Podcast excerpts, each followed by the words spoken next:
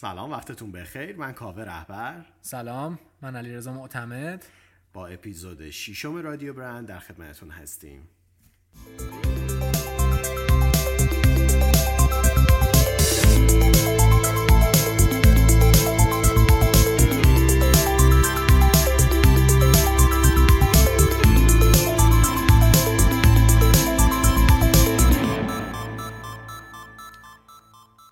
خیلی خوش اومدید به اپیزود ششم رادیو برند. خیلی خوشحالیم که توی عید وقت گذاشتید، دارید به ما گوش میدید.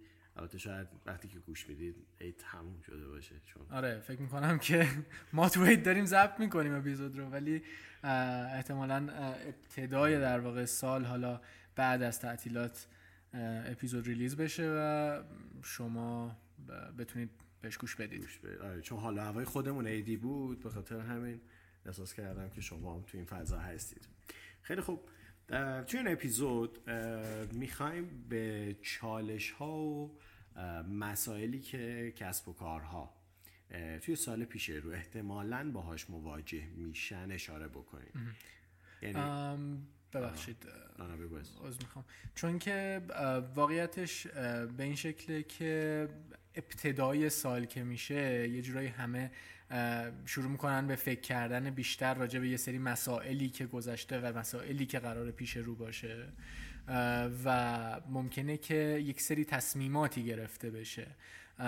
یکی از اهدافی که ما داشتیم این بود که با این اپیزود یه سری موارد رو بهش در واقع اشاره بکنیم که ممکنه که در واقع مد نظر قرار نگرفته باشن یا حالا سطحی ازش عبور کرده باشن برخی، که بیشتر بهش توجه بکنن، چیزایی که به نظر ما مهم میاد توی سال آینده مخصوصا. دقیقاً، چون هممون میدونیم متاسفانه داره هر سال شرایطمون سخت‌تر و سخت‌تر میشه و گفتیم شاید فرصت خوبی باشه که ابتدای سال بتونیم به حالا همه اون مسائلی که به ذهنمون میرسه و الان یادداشت کردیم بخوایم راجبش صحبت بکنیم، بهش اشاره بکنیم و با شما هم سهیم بشیم. از این باب قرار نیست این اپیزود نتیجه گیری خاصی داشته باشه، جنبندی خاصی داشته باشه. و گفتیم اون دغدغه‌ای که خودمون داریم رو با شما هم سهیم بشیم و بگیم که این موضوعات هم هست که ما بهش فکر کردیم، شاید به درد شما بخوره، شاید به درد شما نخوره، شاید خیلی از این مسائل رو حل کرده باشید و بهش فکر کرده باشید. دقیقاً. خب این حالا مواردی که ما بهش رسیدیم بخشیش خب از حالا پروژه ها و مشتریان خودمونن، برخیش حالا مربوط به حتی چند تاش فکر می‌کنم چالش خودمونم هست و میگم از جاهای مختلف نشأت گرفته. برای همین هم ممکنه که مثلا از چه میدونم ده مورد شاید یک موردش نیازمند توجه شما باشه برای بیزینس شما و خب همه موارد لزومی نداره که برای یک بیزینس در واقع لازمه در واقع توجه باشه، چون ممکنه که شما از برخی از اینا عبور کرده باشین، یک سری زیرساختایی رو داشته باشین، یک سری موارد رو قبلا بهش برخوردید و حلش کردید. نتیجتا میگم این چالش ها در سطوح مختلفه که ما در واقع داریم بهش اشاره میکنیم و همه برای یک بیزینس در واقع نیست. درسته. فهم کنم یکی از اصلی ترین چالش ها چالش تصمیم گیری باشه. چالش تصمیم گیری در لحظه هایی که برای هر کدوم از مدیران، صاحبین کسب و کار ایجاد میشه، لحظه هایی که یه موقعیتی پیش میاد یا یک لحظه‌ایه که ما میخوایم ببینیم این کار رو انجام بدیم یا ندیم، چه جوری انجامش بدیم، آیا الان روش سرمایه گذاری بکنیم گزینه خوبی هست یا نه، و این تردیدی که ایجاد میشه، این زمانی که از ما میگیره رو عموما شاید بهای سنگینی برامون به جا بذاره. تصمیمات تعیین کننده تو لحظات کلیدی. دقیقاً، چه قشنگ گفتی، تصمیمات تعیین کننده در لحظات کلیدی. دقیقاً. و اینکه آیا باید، چون میگم توی طول روز شاید ما هزاران هزار تا تصمیم میگیریم، نهار چی بخوریم، نمیدونم لباس چی بپوشیم، بریم چپ بریم راست، ولی بعضی از این لحظات تعیین کننده است و تصمیم گیری هم فرآیند به شدت در واقع زمانگیر، انرژیگیر و تعیین کننده ایه، چون باید میگم مسیر یه بیزینس ممکنه تغییر بده تغییر بده عموما کسب و کارهای بزرگ، متوسط و کوچیک خب با توجه به اسکیلشون چالش ها و تصمیم گیری هاشون متفاوت میشه، ولی یه چیزی که در همه اونها مشابهه و میتونه فرایند رو براشون تسهیل کنه اینه که به صورت کلی استراتژی هاشون تدوین شده باشه و یک بار ابتدای سال، ابتدای دوره، یعنی اون بازه برنامه‌ریزی مدیریتی که دارن، به تمامی ابعاد بیزنسشون فکر کرده باشن، به رقباشون فکر کرده باشن، به محصولاتشون فکر کرده باشن، به سرعت نقشه‌بندی مثلا هر کدوم از خدمات یا محصولاتشون فکر کرده دقیقاً. باشن دقیقاً. و توی این بازار بدونن قراره کدوم یک از محصولاتشون سریعتر فروش بره، چه پتانسیلایی داره، چه پتانسیلایی نداره، رقبا تو چه وضعیتی هستن، محصولات رقبا. و وقتی همه اینها هر ساله بازنگری بشه، استراتژی ها بر اساس اینها تدوین بشه، دیگه فکر می‌کنم فقط یه مرور کردنه. دقیقاً دقیقاً نکته‌ای که هست اینه که یه بار یکی از دوستان به من یه جمله گفت و گفتش که کشتی که از در واقع بندر را میفته اگر ندونه که کجا بره و مقصدش معلوم نشه هیچ وقت نمیرسه. و به نظرم خیلی مهمه توی بیزینس که ما اول بدونیم که داریم کجا میریم، یعنی یک نقشه راهی رو داشته باشیم و بدونیم که اولا ابجکتیو چیه، هدف چیه، به کجا میخوایم برسیم و بعد از اون بیایم و در واقع به صورت استراتژیک ببینیم که از کدوم مسیر باید برویم که به اون هدفمون برس. در واقع دستیابی داشته دستیاب برسیم چی گفتم و دست پیدا کنیم. و مسئله مهمی هم که تو بهش اشاره کردی این بود که در واقع این پروسه میتونه یک بار اتفاق بیفته و بعد دیگه کار ما رو راحت بکنه. ما اگر که یک بار بیایم یک در واقع پلان استراتژیکی داشته باشیم برای سال پیش رومون، دیگه لازم نیست تو هر لحظه بیایم و حالا انرژی خاص و زیادی صرف کنیم، زمان زیادی رو هدر بدیم. یک بار میشینیم این کارا رو انجام میدیم و نهایتاً میدونیم که توی لحظات کلیدی باید به کدوم سمت در واقع پیش بریم. و فکر می‌کنم خیلی اصلا خود پروسه پروسه استراتژیکیه دیگه. آره کاملا. اصلا یه جمله بود که گفت حتی نمیشه بدون استراتژی لیوان آب رو برداشت و نوشید. شاید خیلی اگزاجره به نظر برسه ولی واقعا اینطور نیست. ببین توی تصمیماتی که میگیریم خیلی این جزئیات تصمیمات ما داره ریز و درشت اثر میذاره روی نتیجه‌هایی که به دست میاریم، ولی اگر در ابتدای کار استراتژی مشخص باشه، ما هر چه قدم ضعیف یا قوی حرکت بکنیم باز تو مسیر درستیم، یعنی باز سمت مقصد داریم میریم. ممکنه یه هفته، یه ماه، یه سال دیرتر برسیم ولی از مسیر خارج نشدیم. دقیقاً. و هر کسی هم دیگه نمیتونه علیرضا ما رو از این مسیر منحرف بکنه. مثلا یه دفعه میگم آقا بیایید قرعه کشی خودرو پولتو ببر مثلا اون سمت، ببر نمیدونم توی بورس بدون آگاهی سرمایه گذاری بکن.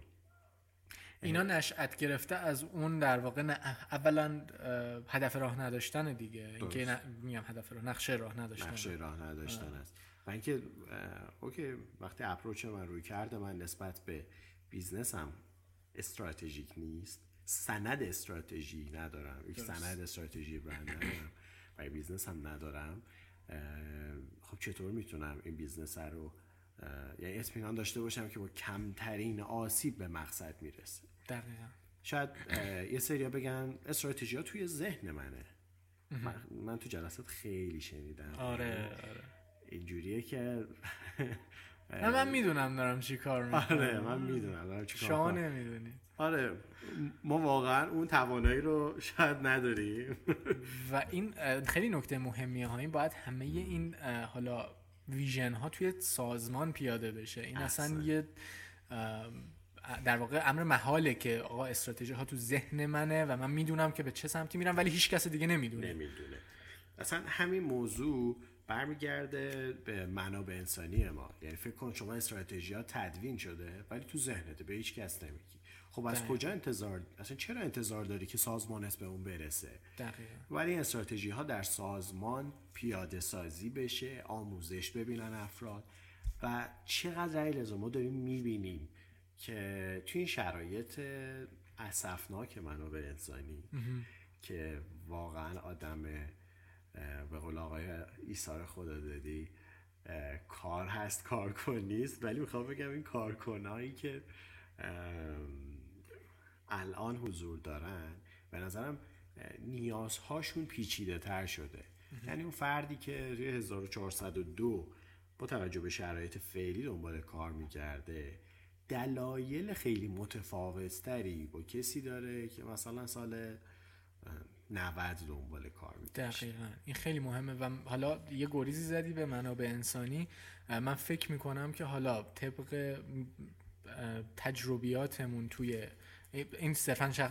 حرف شخص منه، نمیدونم که چقدر درست خواهد بود، ولی فکر می‌کنم که مهمترین چالشی که حداقل یکی از مهمترین چالش‌هایی که بیزنس‌ها باش رو به رو خواهند بود تو سال آینده واقعاً چالش منابع انسانیه. دقیقاً همین ریپورتاش هم در اومده و اصلا چالش اکثر مدیران عامل منابع انسانیه. یعنی چیزیه که ما الان خودمون به شخصه داریم باش دست و پنجه نرم می‌کنیم توی پروژه‌هایی که به صورت مستقیم داریم روشون کار می‌کنیم، داریم می‌بینیم که منابع انسانی جزء مسائلیه که داره از بقیه سخت‌تر حل میشه.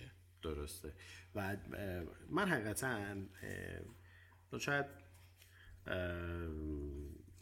برای جالب باشه، من چون استادم آقای ایثار خدادادی که الان اسمش آوردم، خب تخصص ایشون در حوزه منابع انسانی هست و این چالشی که الان باهاش مواجه هستیم و مثلا دو ساله دارن بهش اشاره میکنن و راه حلی هم که ارائه میشه، حالا باز من پیشنهاد میکنم صحبتایشون رو بشنوید در صفحه گروه مشاور مدیریت بهین میتونید ویدیوهاشون رو ببینید. ولی مسئله‌ای که هست اینه که ما با ایجاد یک بستری برای توسعه، بستری برای آموزش دادن و ترین کردن نیروهامون میتونیم منابع انسانی خوبی تربیت بکنیم. یعنی عملا این الان این شرایط نیست که انتظار داشته باشیم یه دفعه یعنی روی فوق‌العاده پیدا بشه، همه چیش علاوه حرفه‌ای اخلاقی همه چیش پرفکت باشه و بیاد کالچر فیت باشه، بیاد بشینه سر میزش و کار رو پیش ببره. به نظرم ما باید رویکردمون این باشه که صبر و حوصله به خرج بدیم و پای آدم‌ها بیستیم، وایسیم که رشد بکنن و ما هم کنارشون رشد بکنیم.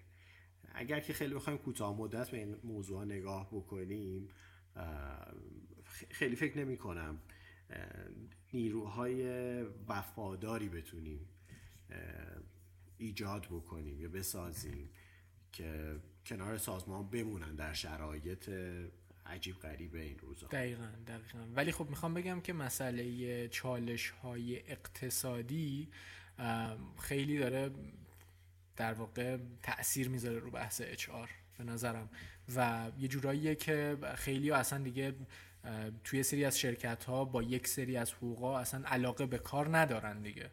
متوجه در صورتی که دنبال کاره ها اون فرد، ولی میگه که خب من برای چی با این عدد بخوام اینجا کار بکنم؟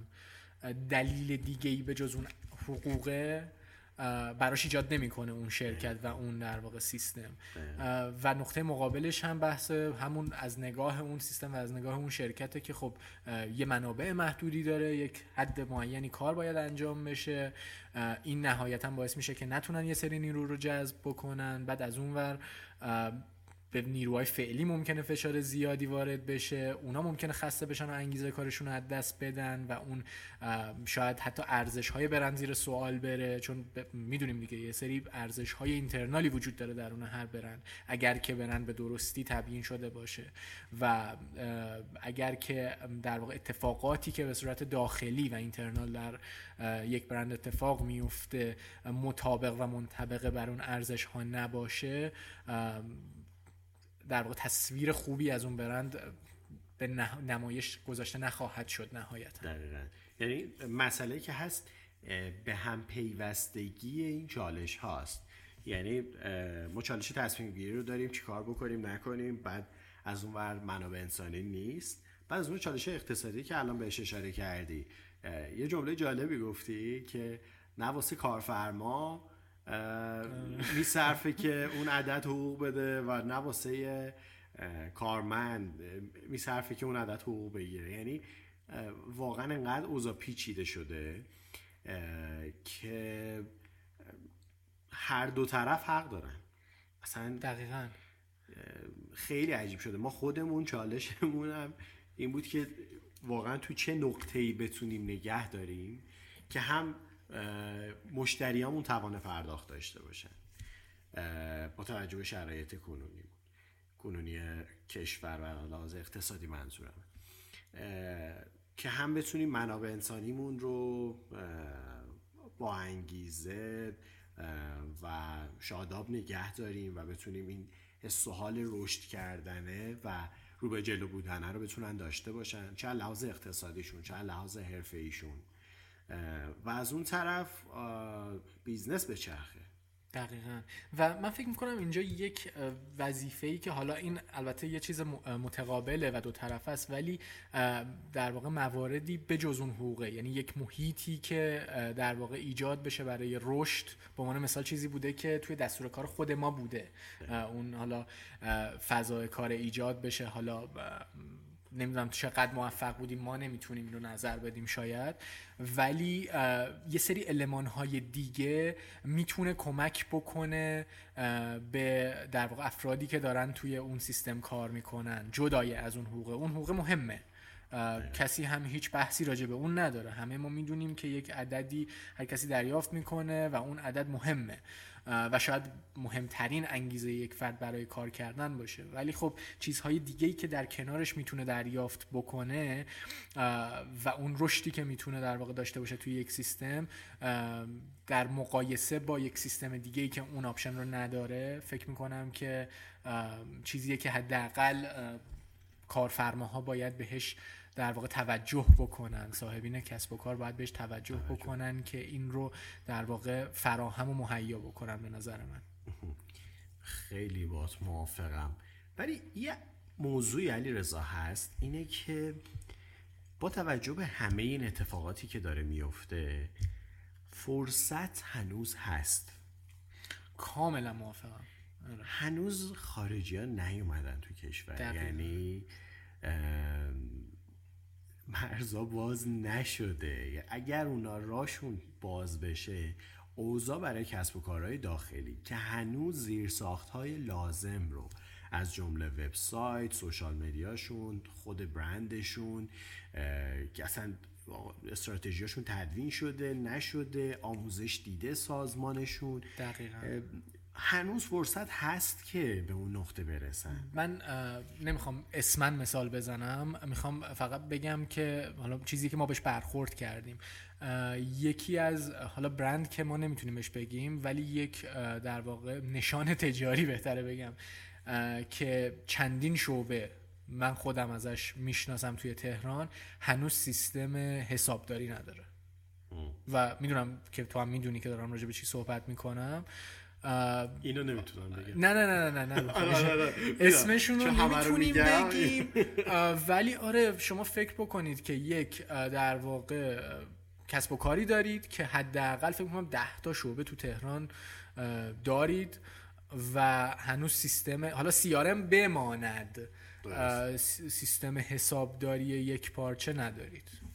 عجیبه واقعا. همین و به نظرم هنوز فرصت هست اینکه وبسایتاتون اوکی بشه، اگر که به فکر سرویس دادن به خارج از کشور هستید، واقعا راه‌های مختلفی وجود داره و میشه از اونها استفاده کرد. و هنوز هزینه‌ای که برای توسعه میخوایم پرداخت بکنیم به نظرم مقرون به صرفه است و منطقیه، حتی برای بیزنس‌های کوچیک، چون وقتی بازار شرایطش تغییر بکنه هم دیر شده، خیلی دیر شده، چون اونها سالهای سال تجربه کردن، این کارها رو انجام دادن و استادشن. دقیقاً. و من حقیقتا خیلی وقتا نگران این موضوع میشم که اوکی بعدش اتفاقی میفته. و خب خوشبختانه ما تمام تلاشمون رو میکنیم مشتری خودمون رو بتونیم پوش بکنیم و بریم جلو و توی این فرایند پارادایم شیفتی که اتفاق افتاده بتونیم اونا رو هم با خودمون همراه بکنیم. این به اصطلاح میگن دیجیتال ترانسفورمیشن، این تبدیل شدن به یک عصر دیجیتال رو باید همه کسب و کارها طی بکنن، چون اگر طی نکنن پنج سال دیگه ده سال دیگه خیلی اوضاع براشون سخت خواهد شد. اون انعطاف رو به نظرم باید از خودشون نشون بدن و جاهایی که لازمه رو در واقع روش سرمایه گذاری بکنن تا عقب نمونن. ما تمام حرف اینه که باید بازده بالاتر بره، باید اون در واقع تغییرات لحاظ بشه. اگر که میگیم وبسایت، الان دیگه داریم به عصری نزدیک میشیم که نداشتن وبسایت برای یک کسب و کار واقعا شوخیه. دقیقاً، چون خارج از ایران که مثلا به قول شما ندارن ولی پس زمان هست، فرصت هست، میدونیم هزینه بره. ولی دوستان به این فکر کنید که اگر این هزینه رو نکنید میخواید چه هزینه دیگه بکنید برای توسعهتون. یکی این و مقایسه بکنید. مثلا من خیلی وقتا میگم طرف آ تومن هزینه میکنه یه مغازه جدید میخره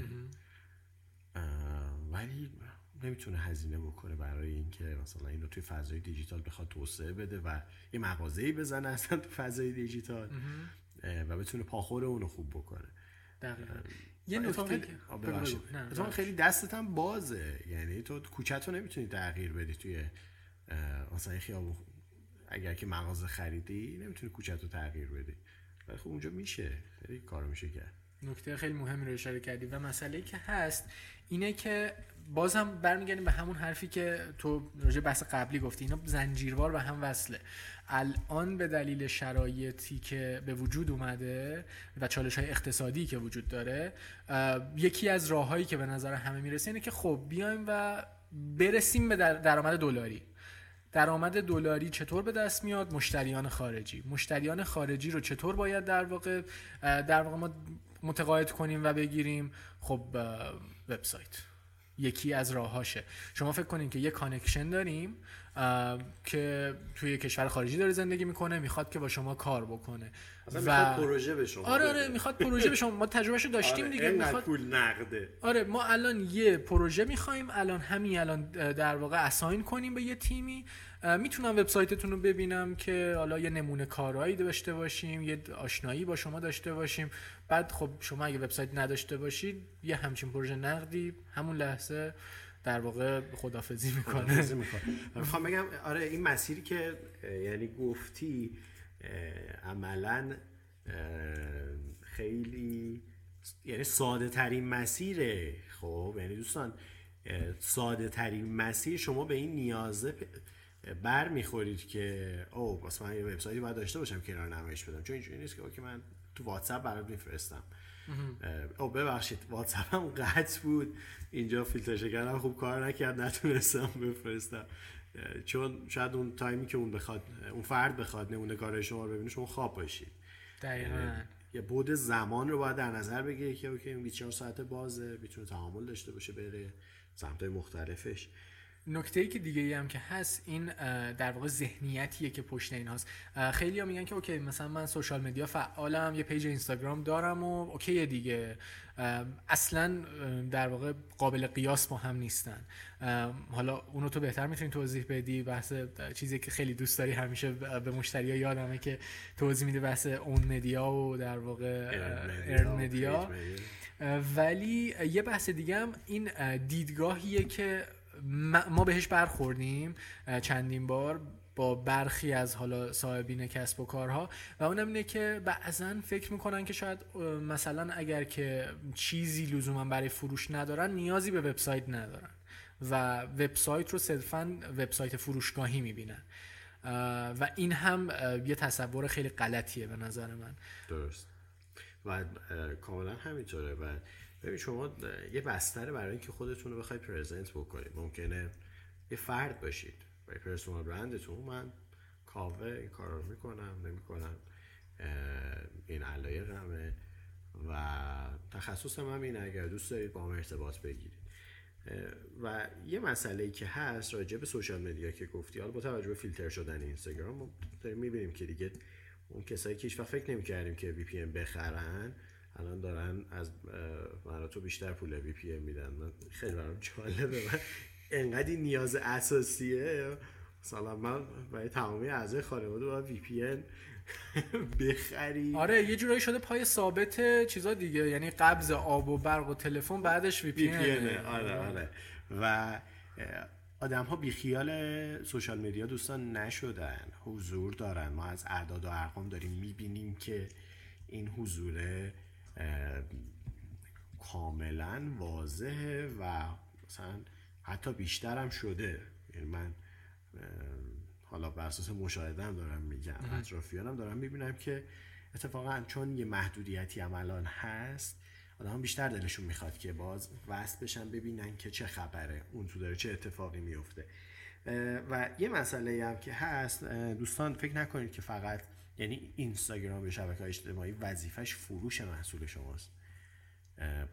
ما باید تو استراتژی متوجه بشیم، یعنی توی تحقیقاتی که اونم انجام میدیم متوجه میشیم که مخاطب شما سوشال مدیا اینستاگرام رو برای متقاعد شدن میخواد، برای کسب اطلاعات بیشتر میخواد، برای سرگرم شدن میخواد، یا برای فروش میخواد یا برای فروش میخواد. آره خیلی واضحه. یعنی باید ما اول به این پاسخ‌ها برسیم و بعد جواب رو بدیم. این برمیگره به اون چالش اولیه دیگه، در واقع همون استراتژی‌های ما و اون برنامه‌ای که باید مشخص باشه. دقیقاً. و اون هم عجینه با تحقیقات، یعنی این دو یه جورایی نمیشه از هم جداشون کرد.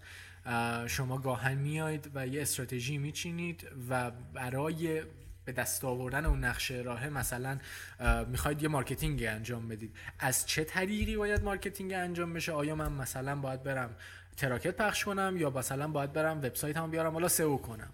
خب این نیازمند یه تحقیقاتی. شاید کار شما به گونه‌ای باشه که اصلا وبسایت خوب نباشه، شاید به گونه‌ای باشه که باید وبسایت انجام بشه، میدونید؟ و این بحث بحث در واقع دوباره تحقیقات میشه. دقیقاً. و یه تفاوتی که حالا توی صنف ما هست، شرکت‌های تبلیغاتی، حالا همشون نه ولی بخشی از اونها خب در تلاشن که رسانه‌هایی که دارن رو بفروشن و خیلی دلیلش هم مشخصه دیگه. آره چون درآمدشون درآمدشون بیشتره. آره. ولی حالا خوشبختانه یا متاسفانه ما سعی می‌کنیم که اول بفهمیم چه جوری مسئله مشتری ما حل میشه دقیقا. و بعد میریم دنبال اون رسانه فروش میگردیم که اوکی شرکت تبلیغاتی اگر که مسئلهش با رسانه حل میشه دیگه. با آره آره احسن، خیلی نکته خوبی گفتی. اگر مسئلهش با رسانه حل میشه، یعنی یه موقع میبینیم مسئله مشتری اصلا قرار نیست پروموت بکنه تا مشکل مثلا درآمدش شرکت حل بشه، یه موقع ممکنه داخلی باشه. دقیقاً.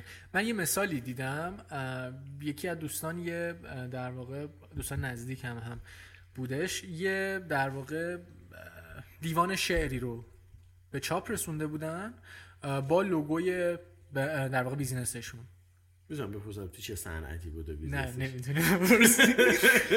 ولی بعد پروتئینیه. آوا نه. و اینکه بعد اومده بودن یه مبلغ خیلی سنگینی بابت این قضیه پرداخت کرده بودن. چی بود تو زنم؟ آقا میشه اذیت نکنیم ما رو. حافظ کنارش یه دونه مثلا مهره. آره آره. مثلا آفرین. گوسفند و مرغ خورد. آره یه چیز تو همین مایه حالا. ایو شما برای کاوه جان تا روابط ما رو خراب نکنه دست فردا نیست. ولی مسئله‌ای که بود این بود که خب یه هزینه خیلی گزافی بابت این پرداخت شده بود. واقعا در بهترین کیفیت اینا به چاپ رسیده بود، یعنی کاغذه، من اصلا حیفم میومد ورق بزنم. ولی هنوز وبسایتشون بالا نیست و خب فکر میکنم که حالا ما معمولا بدون تحقیق نظر نمیدیم روی این قضیه، هم هنوز تحقیقات اف اس انجام ندادیم، ولی بعید میدونم که آورده ی مثلا یه سالنامه یا یه دیوان شعر بیشتر از وبسایت بوده باشه، در صورتی که وبسایت هزینه شاید یک سوم اون قضیه هم می بود. آره اصلا ببین هزینه خیلی پایین تره، یعنی به نسبت یه سر ادوات چاپی و اینا تولید کرده. حالا اون خوبه ها، من نمیگم اون بده، ولی میخوام بگم که ببین الان با تحقیقات ما میتونستیم ببینیم که اوکی اولویت کدوم بیشتره، چقدر از پولمون رو کجا بذاریم، استراتژی ما چیه، احتمالاً افزایش فروش دیگه. آره. خیلی. بعد آخه وقتی همچین هدیه‌ای رو هم بدی ما مخاطب اینجوریه که اصلا یعنی چی. ما یه تجربه هم داشتیم دیگه، یکی از سال پیش بود، یکی از کسب و کارهایی که حالا در ارتباط بودیم باهاشون، یعنی قبل از اینکه قرارداد منعقد بشه اومدن ای, ای دی که میخواستن به مشتریانشون بدن ارسال بکنن اومدن به خیریه کمک کردن. همون انجیویی که کار برمی میشه. بله بله بله. اتفاقی که افتاد این بود که خب یعنی پیش خودشون فکر میکردن و ما ایدی ندادیم، بعد که کار خیر کردیم، مثلا چقدر حرکت هوشمندانه‌ای بوده، چقدر مثلا همه استقبال میکنن همه استقبال میکنن بعدش که یعنی با تیم فروش من صحبت میکردم، میگفتم فیدبک چطور بود، میگفتن همه شاکی هم، میگفتن که شما میخوای کار خیر بکنی وظیفه خودته، به ما چه ربطی داره، ایدی منو چی کار داری جدی ها. و این فکر کنی شما و مخاطبین هم خودشون خیرن، یعنی بحث بحث انجی اویی بود که مخاطبین اون برن همه خودشون خیرن ولی یه سری انتظارات دارن. آره و نه نه نه چیزو میگم، یه برند دیگه اومده بود به عنوان هدیه، به عنوان ایدی که میداد به پرس میداد به مشتریاش، اونو داده بود به یه خیریه. مثلا فکر کن تا قبلش من دارم چیز تولید میکنم.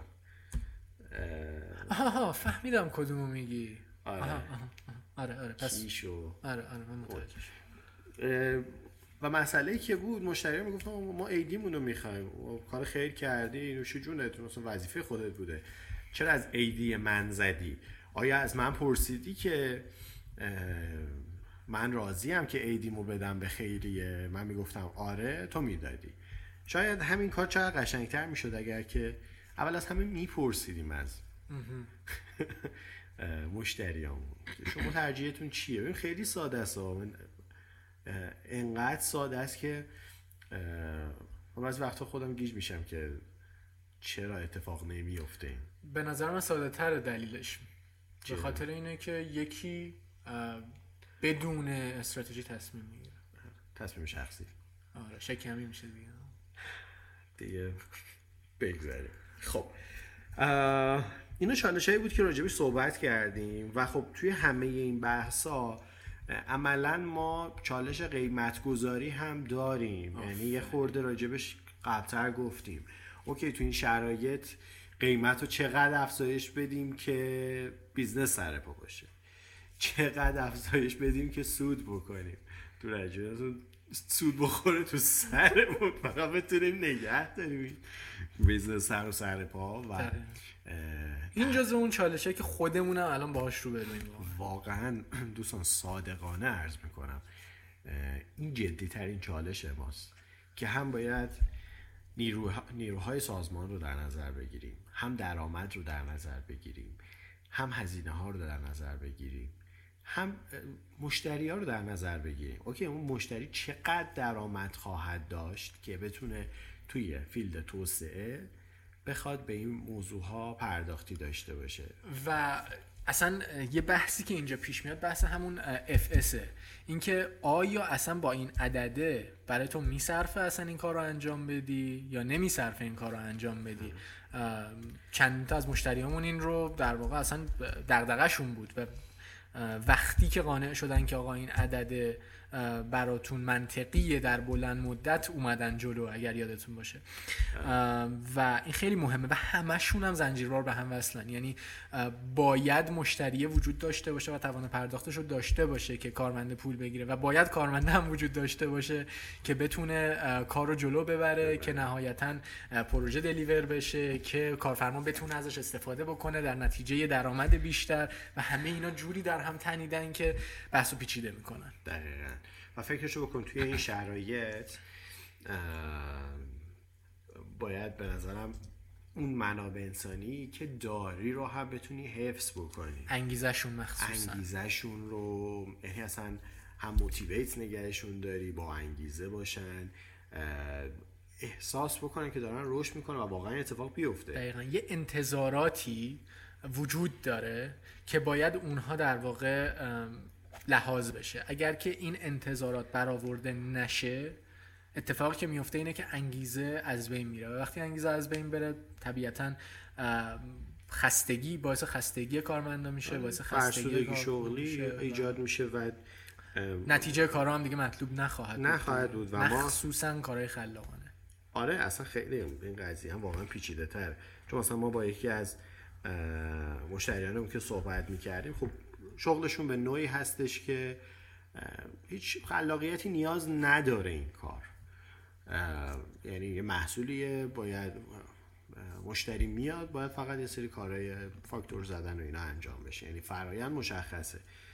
و توی اون روی کرد خب عموما کسایی که توی بازار هستن تلاششون اینه که اون یه ساعتی هم که دارن پول پرداخت میکنن حلال بشه، یعنی مهم. طرف نفس نکشه اون وسط، اگر نفس کشید از حقوقش کسب بشه. ولی خب دیدیم که میگیم آره و حق هم داره، نمیدونم آره، یعنی توی اون فرم این مسئله هست ولی خب توی کار خود ما نمیشه، نه واقعا شدنی نیست. اصلا اگر بخوایم اون فضا رو اون شکلی ایجاد بکنیم خروجی کارها به شدت کیفیتش افت میکنه و اصلا خروجی رضایت بخشی نخواهیم داشت. ما حتی شده یعنی داریم بفهم کنیم که یه تایمی یه سفر بریم که خورده حال و هوای همگیمون عوض بشه با هم کل تیم. آره تیم. و نکته‌ای که هست اینه که دقیقاً اتفاق خیلی نکته خوبی رو اشاره کردی و اونم این که ارزش هایی که توی بیزینس های مختلف متفاوته ملزومات متفاوتی رو خوا... نیاز خواهد داشت. یعنی توی کار ما خلاقیت توی مخصوصا مثلا بحث دیزاین حرف اول رو میزنه واقعا، درست. و ما نمیتونیم یه محیط کار خیلی بسته و خیلی ساختارمندی رو داشته باشیم، یعنی هر چقدر ما ساختار رو زیاد بکنیم اون خلاقیت میفته، باید منعطف‌تر باشه. ولی یه بیزینس دیگه‌ای که قراره طرف فقط فاکتور بزنه خب طبیعتاً خلاقیت دیگه اونجا وارد عمل نمیشه دیگه و خب باید ساختارمندتر باشه و خیلی مهمه. بازم برمیگرده به اون در واقع ارزش هایی که تبیین میشه و استراتژی که تبیین میشه. و یه چیزی هم می‌خواستم بگم بابت قیمت، فکر میکنم که یکی از اشتباهاتی که مخصوصا تو حوزه کاری حالا خود ما میفته بحث نداشتن ساختار قیمتیه. یعنی توی کارهای خدماتی مخصوصا. حالا توی محصول همین رو من دیدم، حالا بعضی از محصولات امکانش نیست، مثلا تو اف ام سی جی خب این اتفاق نمیفته، خیلی کمتر میفته که مثلا فروشنده شما رو ببینه بگه خب مثلا این کالا برای شما دو تومن، برای شما هزار تومن، این اتفاق نمیفته. شما میری تو سوپرمارکت و شیر آ تومنه. خب ولی توی بحث در واقع سرویس ها و در واقع بیزینس هایی که سرویس ارائه میدن این خیلی حائز اهمیته. ما خودمون یه جاهایی خب از یه سری سرویس ها استفاده میکنیم دیگه. من خودم بلعینه میبینم، یا حتی بعضی از حتی رقبای ما، من بلعینه میبینم یه هوی یه قیمتی میشنوی که اصلا معقول و منطقی نیست. یه هم از یکی میشنوی آتومن، یه ها از یکی میشنوی مثلا ده آتومن، میگم پانصد میلیون، بعد رو پنجاه تومن میبندن. اصلا یه چیزای عجیبی. اصلا من حالا من اینو خیلی نمیخوام وارد بشم. یه جا مثلا گفتم که میخوایم یه سری در واقع یه خدماتی میخواستیم از یکی بگیریم، بعد عددی که به من گفت از خود خدمت گرونتر بود. یعنی مثلا یه چیز عجیبی بود، مثلا برای مثلا یه, یه روز مثلا وقت میخواست بذاره مثلا یهو پنجاه میلیون. مثلا چرا؟ چون مثلا میشد که این عددو بگه. یعنی همون قیمت گذاری بدون ساختاری که هیچ در و پیکری نداره اصلا به نظر من درست نیست. دقیقاً. کاری با اخلاقیاتش ندارم ها، یعنی برای اون مارکت خوب نیست اصلا. بله. با توجه به اینکه اخلاقیات خیلی مهمه ولی برای مارکت اصلا اصلا کاری با اون ندارم، نمیخوام وارد اون بشم، چون اصلا میدونی میخوام بگم که برای اون مارکت سمه، چون که یه کسی میاد با یه دیدی و براش تصمیم گیری سخت میشه، کاملا سلیقه‌ای میشه همه چی، و نداشتن ساختار قیمت دهی. حالا اینکه ما یه ساختار قیمتی داشته باشیم که همه مثلا ازش تبعیت کنن، یکی اینکه ساختار اینترنال قیمت داشته باشیم. یعنی مثلا شما یه مشتری رو میبینی میگی اوکی مثلا صد میلیون، یه مشتری دیگر رو برای همون خدمت یا حتی کمتر میگه آقا این مثلا میتونه مثلا پانصد میلیون. خب منطقی نیست دیگه، و این عددا باعث میشه که البته بگم ما یعنی اگر که اسکیل بیزنس متفاوت بشه، اسکیل یعنی عدد متفاوت خواهد شد. اینکه چه کاری داره انجام میشه آره برای آره. اون پول ولی آره بشه. ما کاملا یاد حساب کتاب شده باشه دیگه، اون نفر ساعت نفر ساعت این تومن مثلا دلوقتي. باعث میشه که پرداخت خیلی عالی. و اه توی این شرایط خب ما یه چالشی هم که به نظرم میبینیم اینه که افراد جدیدی که دوست دارن وارد فضای کاری بشن خب خیلیشون نمیخواد از تفریحاتشون و رفتنشون بزنن، یعنی این فرهنگ دورکاریه خیلی جذاب شده، خیلی مرسوم شده خیلی مرسوم شده آره من خودم یعنی دورکاری با شرکت خارجی انجام دادم، ولی یعنی استخدام اون شرکت بودم، دورکاری انجام میدادم. خب شرکت بین‌المللی بود، استرالیا بود، یه شعبه‌اش کانادا بود، یه شعبه‌اش لندن بود،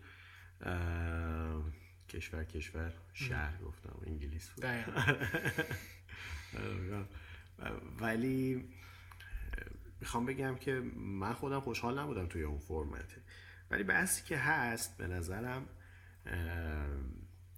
باز برمیگرده به اون استراتژی ها و ارزش هایی که اون سازمانه داره و اصلا فرایندهاش به چه نحوی چیده شده، که آیا امکان این موضوع هست، آیا امکان توسعه با این شرایط هست یا نه دقیقاً، و توی چه شغلی میخواد این اتفاق بیفته. میخواستم همینو بگم، ما توی آژانس خودمون پوزیشن هایی رو داریم که نمیتونیم دور کار در واقع داشته باشیم، ولی پوزیشن هایی داریم که ترجیح میدیم که اون فرد بیاد، ولی اگر که چالش داشت و نمیتونست میتونیم دورکار هم داشته باشیم داشته. چون منطبق بر استراتژی هامونه، چون درست. که قابلیتش رو داریم. یعنی این فلکسیبل بودنه خیلی مهمه به نظرم. آره دقیقاً همینطوره. شاید مثلا مثلا یه سری کارها رو الان نمیتونیم دورکار بکنیم، شاید مثلا سال بعد بتونیم، ولی باید بدونیم که وضعیت فعلی شغلمون به چه صورته. و یه چالشی هم که به نظرم خیلی بهش اشاره میکنن و دارم میگم اوکی اون یکی از مشتریان مثلا برندش ثبت شده ولی یه نفر دیگه با همون اسم رفته محصول تولید کرده، وارد بازار کرده و خوشحال و خندان. بعد ما مثلا اینجوریه که شکایت و دادگاه و اینا، و خب برای اون کسیه که ثبت کرده. ولی یه مسئله رو باید دوستان در نظر داشته باشید که شما دارید یک هویت ذهنی رو با برندسازی خلق میکنید. خب یعنی دارید یه سرمایه‌ای رو میذارید این وسط، دارید تو ذهن آدم‌ها یک ذهنیتی رو ایجاد میکنید. ولی اگر که خیلی قدرتمند باشه، خب مثلا نایک باشه، آدیداس باشه، یا این فرمت ها تو ذهن هر کی شکل گرفته و این از ذهن ما دزدیده نمیشه، کاری به مسائل حقوقیش نداریم، این توی ذهن ما هست، جاشو پیدا کرده. حتی اگه یکی بیاد فیکش هم بزنه، چیزی از اون برند اصلیه کم, کم نمیشه. نمیشه فقط مثلا هفتاد درصد شبیه اونه، میگیم سی درصد شبیه اون نیست، یعنی فقط با اون ذهنیت و هویت فاصله داره. اگر که مثلا فیک ترتمیز دیگه نباشه من مثلا میبینه که اوکی پرفکت همه چیش، ولی فیک شاید هیچ کسی هم متوجه نشه. ولی اگر خودت متوجه بشی، مثلا خودت هم بدونی، اینجوریه که آقا من میدونم اون سمت خود ابرازیش به چالش میکنه، آقا من میدونم این فیکه و دارم مثلا استفاده میکنم. حالا خیلی با این قضیه کاری نداریم، میخوام بگم اون هویت ذهنیه که شکل گرفته، باید حواستون به اینم باشه که آیا مالکیتش هم برای شما هست یا نه. یعنی بعد حقوقیش هم مسئله مهمیه که خوبه و خوبه که نباید بهش توجه کرد، ولی جدای از اون. آره جدای از اون، یعنی شما یک هویتی رو دارید با فرآیندهای برندسازی ایجاد میکنید، از اون طرف یک کسی که کارش ثبت برند هست میره در اداره کمک میکنه که این فرآینده راحت‌تر طی بشه و برند ثبت بشه. این چالش هم چالشیه که در کنار کاری که داریم پیش میبریم و سرمایه‌ای که داریم میذاریم، وقتی که داریم میذاریم، باید انجام بدیم. وقت به نظر من خیلی مهمتره. یعنی اگر که شما سهم از ذهن و در واقع ذهنیت مخاطبین داشته باشید، کسی دیگه نمیتونه مال خودش بکنه اونو. آره آره دقیقاً. یعنی عملا شما برندسازی اگر انجام بدید و ذهن رو مال خودتون کرده باشه، خب کسی نمیتونه برای خودش برداره، اون برای شماست. حالا ممکن نفر بگه که نه این اسمش برای منه، اوکی این اسمش برای تو، مثلا اسمش عوض میکنم.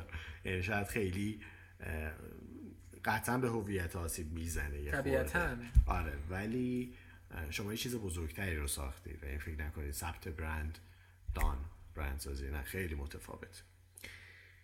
خیلی عالی. نکته اینی سری رو اضافه کنی؟ من چیزی به نظرم نمیرسه دیگه، فکر کنم همه رو گفتیم.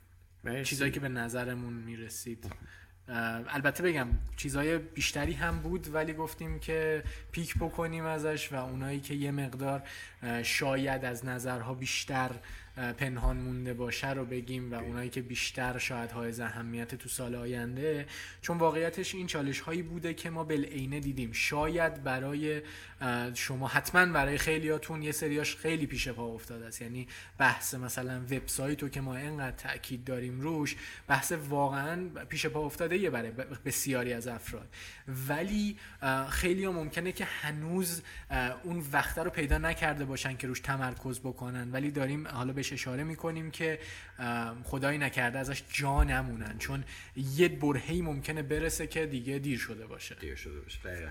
و ما تصمیم گرفتیم که حالا در اپیزودهای بعدی بیشتر از زبان خود صاحبین کسب و کار و مدیران ارشد سازمانهای مختلف بشنویم، یه خورده تعاملی ترش بکنیم و شاید خیلی اسپسیفیک به یک موضوع برندسازی نخواهیم همیشه توی همه اپیزودها اشاره بکنیم. از اولش هم بود دیگه، اون اپیزود یکمون گفتیم که یک جنبه رادیو برند قراره در واقع صحبت و گپ زدن با مدیران و صاحبین کسب و کار باشه، و فکر می‌کنم که حالا یه سایت خیلی جذابی باشه برای رادیو.